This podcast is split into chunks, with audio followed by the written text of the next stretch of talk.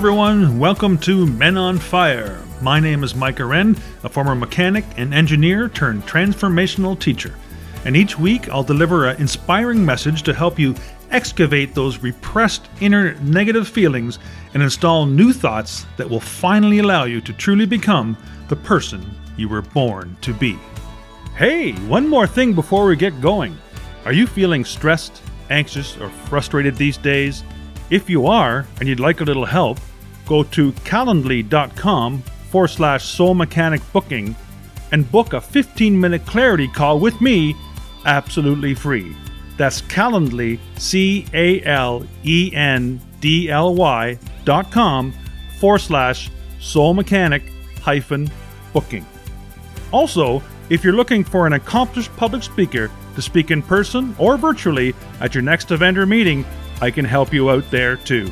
Okay, let's get on with the show.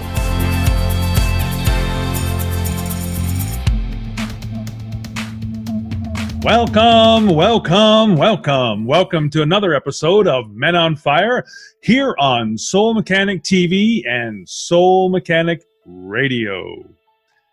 On today's episode, I wanted to talk a little bit about something that you have at least heard of, if not attempted to experience, and most of us just either don't get it or can't make it happen.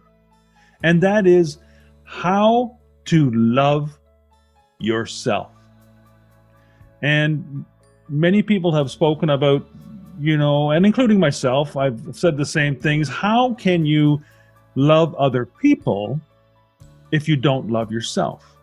If you can't love yourself, you don't feel you're worthy, you don't feel you're enough, but yet you attempt to love other people. But if you don't love yourself enough, then you're always wanting in that regard. You're always wanting more love. And then we tend to try to get that from people. And then we attach expectations to our relationships that shouldn't even be there.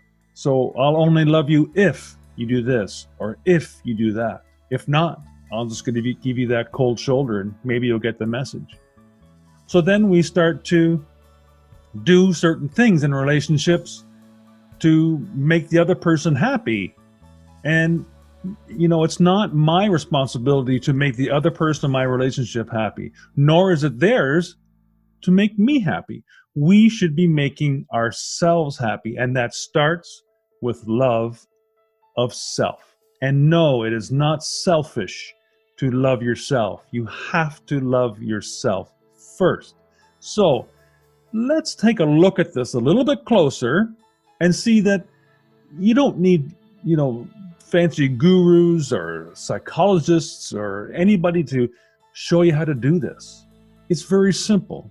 And I've found an easy way for you to help start loving yourself as well. And parts of this discussion I'll take was from an excerpt from an interview of Richard Alpert, otherwise known as Ram Dass. Some of you may know him from that name. He's passed away a little while ago, but his uh, memory lives on in a lot of his lectures and and things that he did in his life. He was a great man.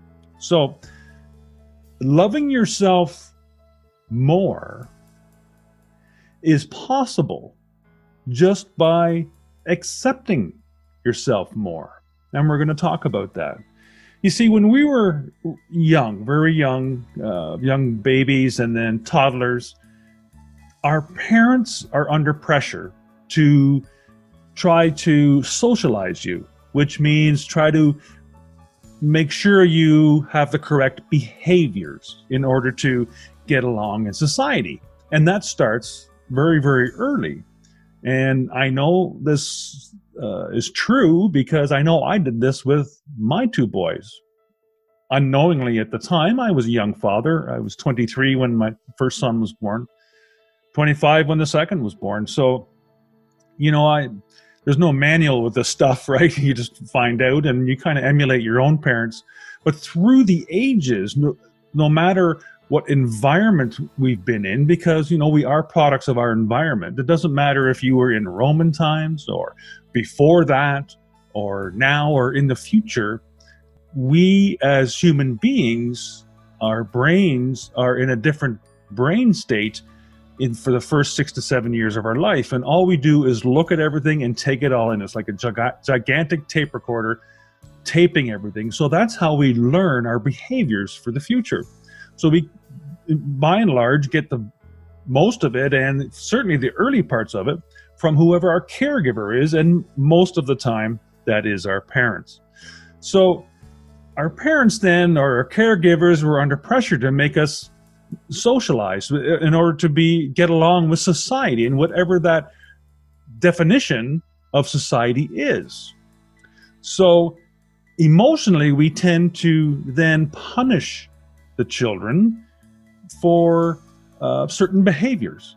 And when this starts early in life without any reasoning going on, because the brain waves aren't there for any reasoning happening at that early age. And so there's no reasoning process between the child and the caregiver at that certain time. The child develops certain feelings, and the way that they are is not the same as their life impulses. We're all born naturally with life impulses and how we're going to develop. There's little things that are triggered that this is who we're supposed to be in this lifetime.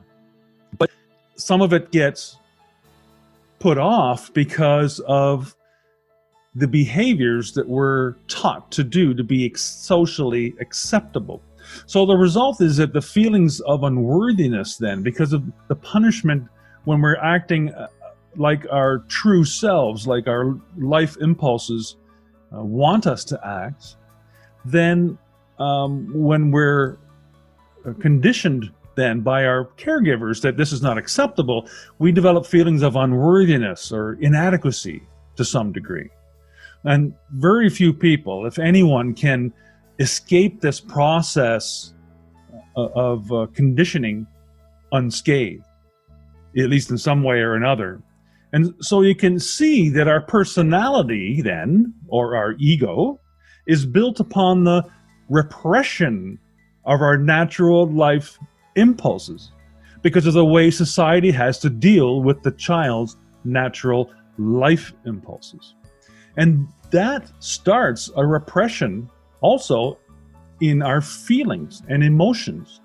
And men, we're bad for this. We just keep everything down, keep pushing it down into this big container in our chest, and it just gets squashed and compressed and so tight and wound. And then sometimes it blows. And because we don't let our feelings out, we don't let our natural life impulses out and tell people our truths what we need to let people know about in order for us to function properly. So, this leads to somehow then a feeling of um, that I'm bad. I have these things that are not acceptable within me. So, therefore, I must be, part of me at least, is a bad person.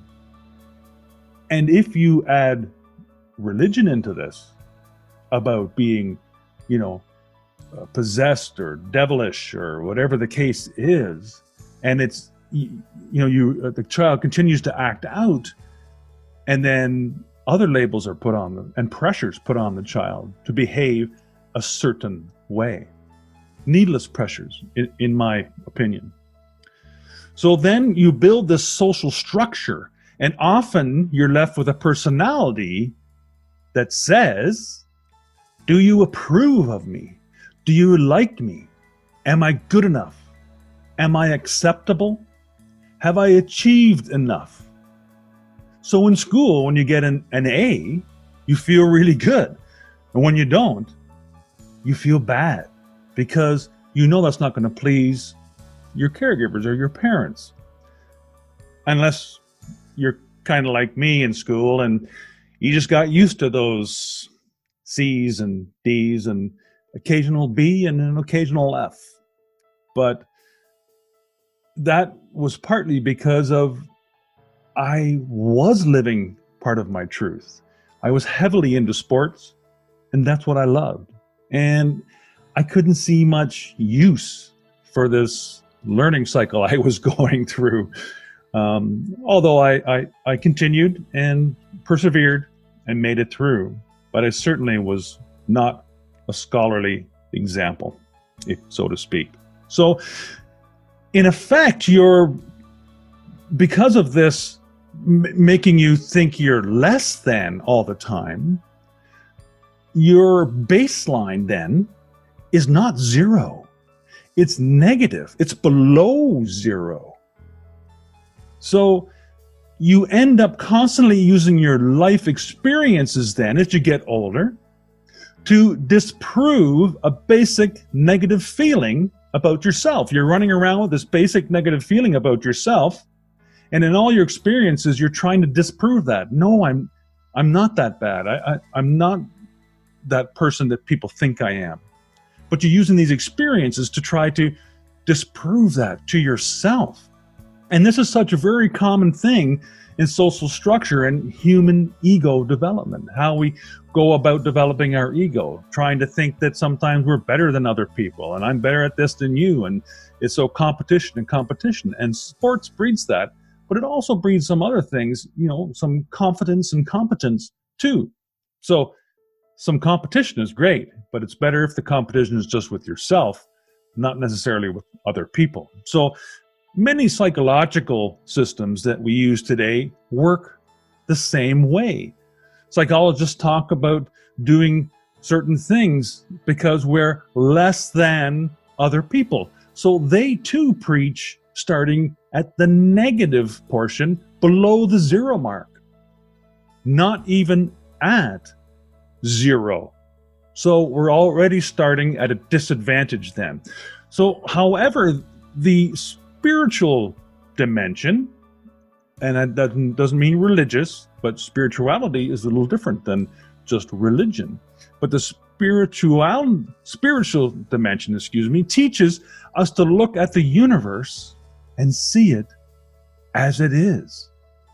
Not the way we want it to be, but see things as they really are. So, how is this relevant then to loving yourself? You're probably asking. Well, this means that for many of us, we have to go from I hate myself or I dislike myself to I love myself. But you weren't born hating yourself or not liking yourself. When you were born, it was a fantastic world of color, scent, and sound, and, and you were just taking everything in. You didn't think to yourself, well, I'm going to grow up and, you know, probably not be worthy, so I might as well start hating myself already. You didn't think those thoughts. You have been taught these thoughts through socialization techniques that you are less than, and therefore you must start in the negative below zero. But what if we could start all over again at zero? A place where we merely acknowledge ourselves, where we just allow our humanity to shine through. We acknowledge there is negativity and inadequacy in us, but we find a new appreciation for ourselves. For example, when you go into the woods or the forest or up here in Canada where I am, we usually call it the bush, you see a lot of trees. And you walk along and you see them and you appreciate them because many of them are very beautiful. But you know, some of them are scraggly, half half dead. Some of them are strong and proud. Some have beautiful leaves like maple leaves and some have, you know, some not so nice leaves and thorns. And some are tall, some are short, some are thin, some are big around, and and some are bent and broken, and some aren't. But we don't really judge them. We just look at them because they're trees. They're they're trees, and we just accept them for what they are, acknowledge them, and move forward. So we appreciate the trees for what they are. Doesn't matter their shape or type or anything like that. But in humans, think of that now. When you're in a crowded city and all you see is a bunch of human beings circling about, just like as if you were in the in the woods and looking at the trees. But you get insecure all of a sudden and you get into judging mode because we feel the need to constantly be reassuring ourselves, moving from that negative point just to the zero point. That's what we're trying to get to. You know, that person is better looking, has nicer hair, more fit, taller, shorter, or it turns into I am as good as, am I equal to, am I as good a mother or a father, am I as an effective worker as they are. Whatever it happens to be, we're constantly caught living in a judging and comparative realm. Constantly. And with social media, you, this is heightened just that much more. And what can you can you even see how this pattern can keep you from loving yourself if all you're ever doing is comparing yourself and judging others? It can't happen because you're always going to be less than. You will always fall short of somebody. Some people you'll be a little bit better, and you can pat yourself on the back for that one. But it's just a matter of numbers. It's a numbers game. If you compare yourself to 7 billion people, you're probably only going to be better than a billion of them at least better in your mind.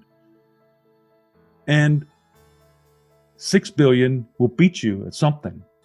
So why would you bother doing this? And you will never get to love yourself if you continue in this regard. So, what if you started seeing people as trees?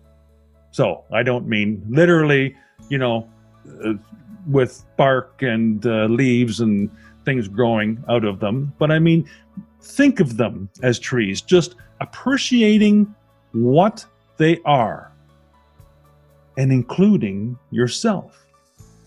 It's all about appreciating yourself. You know, my alias or moniker, if you will, is the soul mechanic. And with that, I have found over the last number of years that sometimes there's a certain expectation on how I should act. I should act a certain way. Uh, people see me in a, in a certain way. You talk a lot about a lot of spiritual things. So you must uh, have be a, a, together person. You're always, you know, I see you. You're calm. You're you're not reacting a whole lot to other people. You take things in stride. Um, I'm supposed to be calm, compassionate, clear, accepting, but oftentimes, you know, I get tired too and I get angry too, just like everybody else. Just ask my wife or my closest friends. You know, when they see me doing what I'm doing now, recording this video, they're saying that's not the Mike Wren that I grew up with because I, I have some very close friends that I've known for close to 45 years. So they know me well. And from what they've seen me do or how they've seen me act at a very young age and uh, growing up through adult young adulthood they would never think i would do this. So they see me in a different light.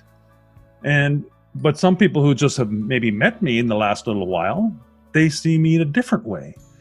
But sometimes it makes me feel like i'm acting like someone else when and i'm not being true to myself when people expect me to be a certain way. Um, and I always, I'm not, obviously. But then I realized that I had to risk my truth. I had to risk being human with other people. And if they see me angry or if they if they see me maybe not being as calm and compassionate and clear or accepting as they feel that I should be, then that's okay. Uh, they're allowed to to see that and feel that, but I still have to act the way I feel like I need to express myself from my inter, my inner core, not just my mind and my thoughts of my made up reality. So I had to learn to accept my own truth. I had to allow myself to be a human being where we all make mistakes. We have these wonderful things called emotions. As far as I know, there's no other beings, certainly not on this earth or in in the, in the universe, that is able to have these types of emotions that causes us to have these beautiful experiences. Some of them not so beautiful, but we still have them, and many, many times we're better for them. So, some people or experts say that you should deny or renounce your, humanity and just embrace your divinity. And some religions say this, some spiritual teachers say this. But I have found acknowledging my fullness of where I found myself to be in this moment is my humanity and my divinity put together, and not judge or compare it, but to just acknowledge and allow it. And that seems to work for me. So, in essence, then, I am like I am now, and some people like it, and some people don't. But I don't take it as my fault because I'm not here to make them happy. I'm not here to make you happy. I'm here to make me happy. But by doing things like this, recording things for you to listen to to hopefully help you awaken to yourself, makes me happy. So that is why I do it. So once you allow yourself to be more human and accept and allow who you really are to come out, you'll feel or you'll find that dislike of yourself start to slip away. And then you'll start to see how beautiful you really are. You don't have to be good or always act as others want you to or expect you to be in order to be beautiful. Now, how is this beauty aspect even relevant in this discussion? Well, it's because there's beauty and ugliness in everything. And it's been called by some people horrible beauty. And you know, I, I look at myself in the mirror sometimes, and there's this horrible beauty there. It's because I'm decaying. We're all decaying. Everything in this universe is constantly in a in a form of decay, whether it's just been born or whether it's very old. It's constantly in a form of decay, trying to return to what it was in the beginning, which is just energy. So everything's always decaying uh, you know, my face, my hands. I can look at my hands and they look different than they used to. They're decaying. But you know, if you look at them in the structure and how beautiful they are, there's a beauty to them. So there's this horrible beauty that exists in everything. So when you start appreciating what is, then you can see the beauty in everything. It's easy to see the ugliness or the horribleness in people or in society or in things that are going on around you. It's easy to do that. But if you can recognize and tell yourself that there's horrible beauty everywhere and there's a horribleness about everyone, but there's such a beautifulness about them too. So instead of focusing on that horrible or ugliness part of people, focus on the beauty of who they really are and let them be who they need to be to express what they need to express. And just because it doesn't make the cut for social innuendos or or laws or rules, sometimes we just have to let that go. As long as they're not harming someone else, let them be themselves. They need to express their truth just like you. Because if you can, you will learn to love yourself. So instead of not loving yourself or not liking yourself, just start allowing yourself. Give yourself permission to allow yourself to be you. And as you allow everything else will change. You'll start appreciating yourself for who you really are.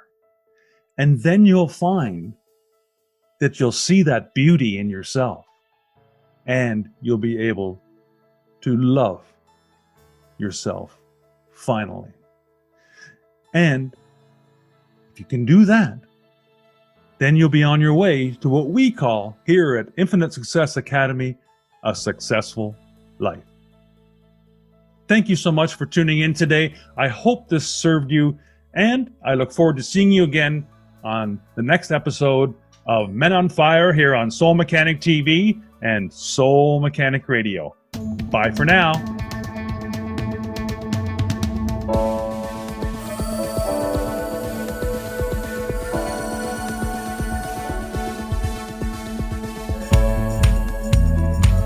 Hey, are you having trouble living the life of your dreams?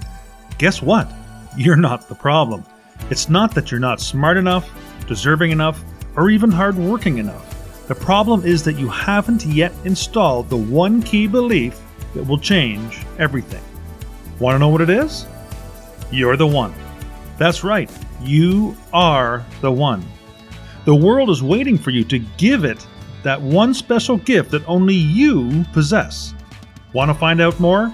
Head to my website at mikewren.com to order my new trilogy, You're the One. The first two books are available together in an omnibus book with the exciting final installment of the series available soon.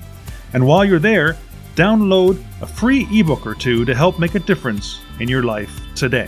Thank you so much for listening to today's episode. As always, keep what feels good and dump what doesn't. And remember, live without judgment give without expectation, and love for no reason. Follow those three simple expressions, and you'll be well on your way to an inspirational, intentional, and successful life. Until next time, you're the one.